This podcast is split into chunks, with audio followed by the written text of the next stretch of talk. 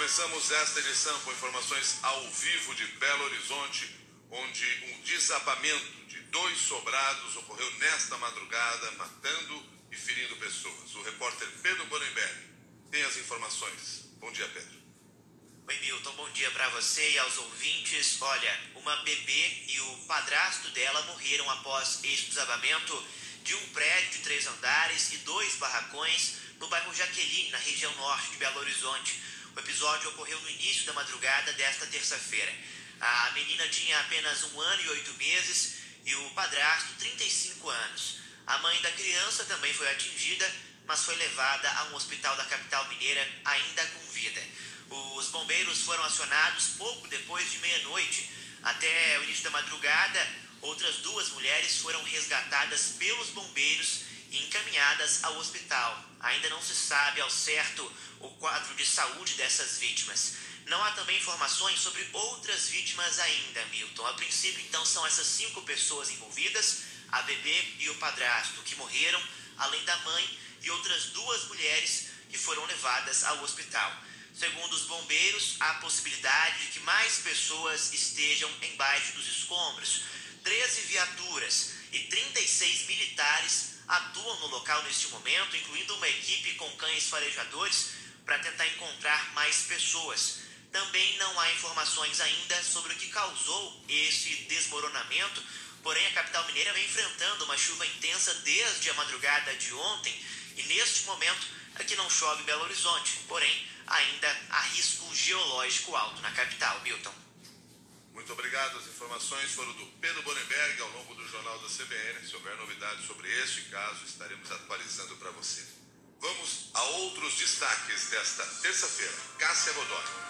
O governo Bolsonaro tem até amanhã para dar explicações sobre a demora em adotar as medidas sugeridas pela Anvisa para a contenção da variante Ômicron do coronavírus. O ministro Luiz Roberto Barroso, do Supremo Tribunal Federal, deu 48 horas para que os Ministérios da Saúde, da Justiça, da Infraestrutura e Casa Civil se manifestem sobre a falta de uma resposta às recomendações da agência. O magistrado respondeu a um pedido do partido Rede Sustentabilidade que tenta obrigar o governo a tomar medidas sanitárias, como a adoção do passaporte da vacina para quem chega ao Brasil. O presidente Jair Bolsonaro é contra a ideia do passaporte vacinal com o falso argumento de que quem não quer se vacinar é livre para circular onde quiser. Na decisão, o ministro Barroso citou a nota técnica da Anvisa, ponderando que as viagens aéreas estão associadas à disseminação do vírus e que outros países, como Estados Unidos, Canadá, Chile, Portugal, Espanha, Reino Unido, França, Alemanha e China, exigem a apresentação de comprovante de vacinação para o ingresso de viajantes aéreos. Luiz Roberto Barroso explica que a inércia do governo federal com relação às recomendações da Anvisa viola o direito à vida e à saúde, porque expõe a população ao contágio da nova variante da Covid-19. Horas depois da manifestação do ministro do STF, o Palácio do Planalto cancelou, sem dar explicações oficiais, uma reunião marcada para discutir a possibilidade da adoção de um passaporte de vacinação para viajantes entrarem no Brasil.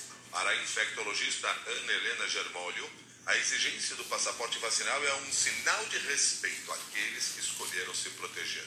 A cobrança do passaporte vacinal nada mais é do que garantir uh, o direito de quem se vacinou de não querer ficar doente novamente. Da mesma forma como a votação ela é compulsória, você tem que arcar com o ônus de não votar, a mesma coisa funciona para vacina. Você tem que arcar com o ônus de não se vacinar também.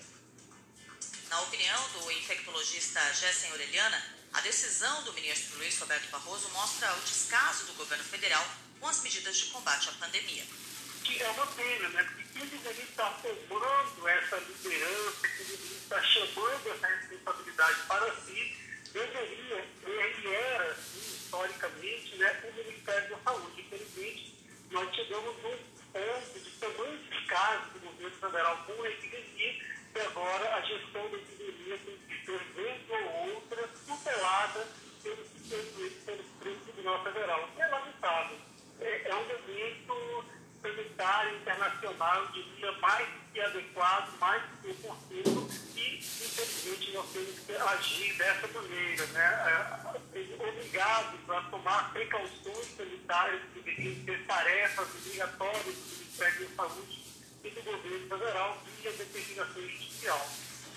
O governo brasileiro está há quase um mês ignorando as recomendações da Anvisa. Enquanto isso, países da Europa estão impondo novas medidas de restrição para incentivar a vacinação contra a Covid. No Reino Unido, a partir de hoje, cada viajante tem que apresentar um teste negativo de Covid nas últimas 48 horas, mesmo que esteja totalmente vacinado. Na Itália, até os passageiros do transporte público terão de apresentar o certificado de vacina ou um teste negativo feito a cada 48 horas. O mesmo vale para o trabalho. Quem for pego sem o certificado tem que pagar uma multa equivalente a mais de R$ 2.500. Até o dia 15 de janeiro, apenas as pessoas vacinadas ou recuperadas recentemente de Covid podem frequentar bares, restaurantes, museus, cinemas, teatros, discotecas, eventos esportivos ou se hospedar em hotéis. Nos Estados Unidos, voltaram a registrar mais de 100 mil casos diários do coronavírus a cidade de Nova York tornou obrigatória a vacinação de trabalhadores do setor privado. A partir do dia 27, todos os funcionários de empresas privadas terão que apresentar o certificado da vacinação contra a Covid. Os funcionários do setor público já estavam sujeitos a mostrar os comprovantes. 6 horas, 9 minutos agora. O governo vai editar uma medida provisória para bancar o Auxílio Brasil de 400 reais em dezembro para 14 milhões e meio de famílias. A decisão foi tomada porque a PEC dos precatórios, que abre espaço no orçamento para bancar o benefício mais robusto, não foi promulgada ainda pelo Congresso. Ontem, os presidentes da Câmara e do Senado se reuniram para tentar chegar a um acordo em torno da PEC dos precatórios, mas o impasse continua. Arthur Lira defende a promulgação de apenas uma parte da proposta, mas algumas bancadas, como a do PSDB de José Aníbal, são contra. O propósito dessa aplicação fatiada, eu não sei, eu acho que é uma gambiarra e não devia acontecer. Considerando que o presidente do Senado se comprometeu com a gente e promulgar, e é ele que promulga, né, integralmente, eu acho, eu já tive notícias que a posição, inclusive, do governo é que leve diretamente para o plenário aquilo que saiu do Senado. Agora são 6 horas e 10 minutos. A ministra Rosa Weber, do Supremo Tribunal Federal, autorizou a volta do pagamento das emendas do relator conhecidas como orçamento secreto. Na decisão, a ministra analisou as medidas aprovadas pelo Congresso para dar transparência aos recursos.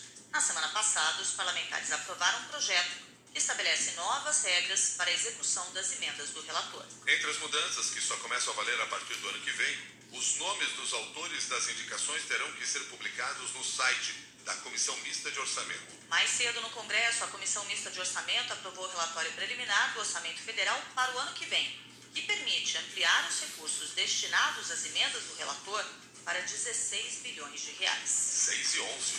A Comissão de Valores Mobiliários abriu um processo administrativo contra a Petrobras por causa das declarações do presidente Jair Bolsonaro de que a estatal vai reduzir o preço dos combustíveis a partir desta semana. Como a Petrobras é uma companhia listada em bolsa de valores, os movimentos da petroleira precisam ser comunicados para todo o mercado simultaneamente para não configurar vazamento de informação. Com a repercussão da declaração, a Petrobras emitiu comunicado ao mercado para desmentir o presidente. A estatal informou que não antecipa decisões sobre reajustes de preços. Entrevista à TV Globo, o ex-diretor da Agência Nacional do Petróleo, Davi Silberstein, lembrou que falas do presidente tiveram impacto negativo no câmbio nos últimos meses. E a cotação do dólar também é levada em conta para decidir o preço dos combustíveis.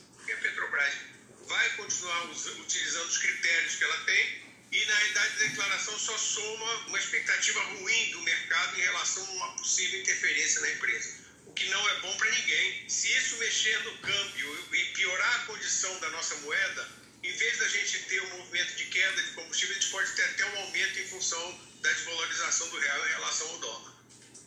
6 e 12.